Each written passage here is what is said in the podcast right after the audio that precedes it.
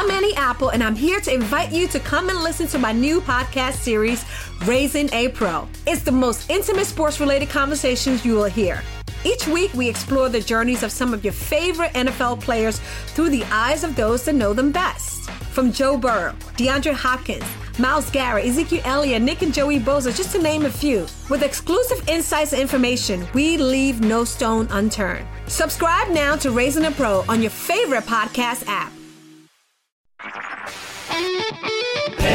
HT Smartcast. You are listening to a Live Mint production brought to you by HT Smartcast.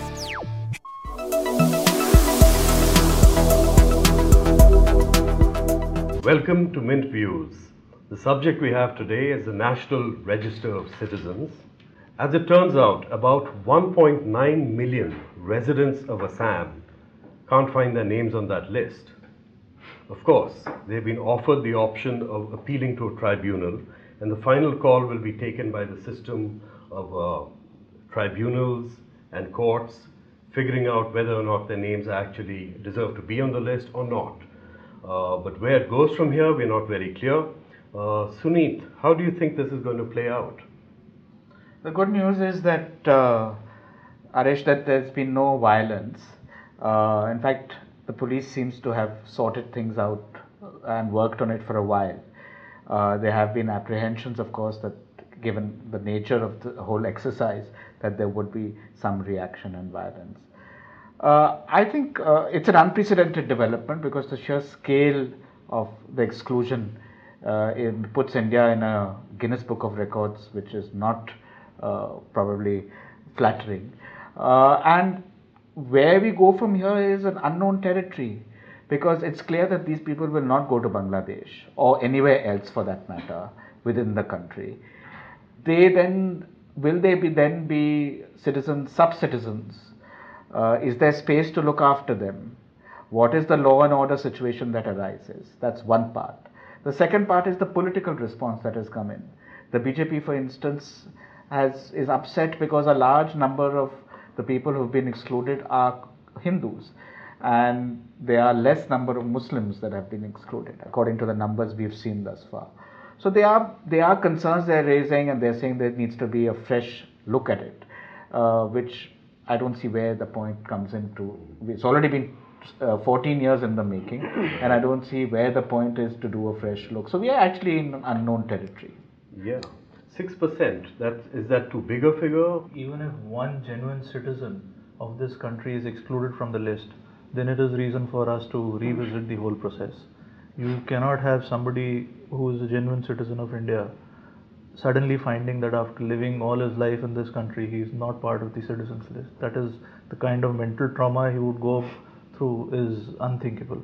So anyway, the point, the greater point, you know, the debate as to what we do with these people is a subsequent matter. The initial step should be, or the initial concern should be whether we have created this list in the most accurate manner, which is not the case at this point of time. Is it even possible to make an accurate list like this? This is a country with uh, very, very poor standards of documentation, as we all know. it's really not possible geographically as well as ethnically such a diverse country uh, to have uh, a foolproof system where you can actually enumerate and enlist your citizens accurately but uh, there's there's uh, a bigger point here uh, the bjp is now probably demanding this nationwide nrc what does it mean That's a good question. A nationwide NRC. Uh, Do we need a nationwide NRC? Is, is there a significant immigrant problem across the country, you think? No, in fact, I have argued in the past that a nationwide NRC is a bad idea because uh, it would only apply to a few, uh, should only apply to a few states, if at all.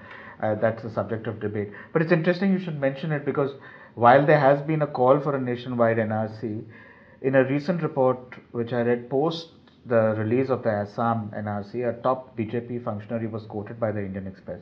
It was an unnamed source saying that they are putting off the idea of a nationwide NRC. We probably need a looser system with the tribunal process and everything, which actually errs on the side of compassion and uh, insist on a humane uh, system of how they will be treated.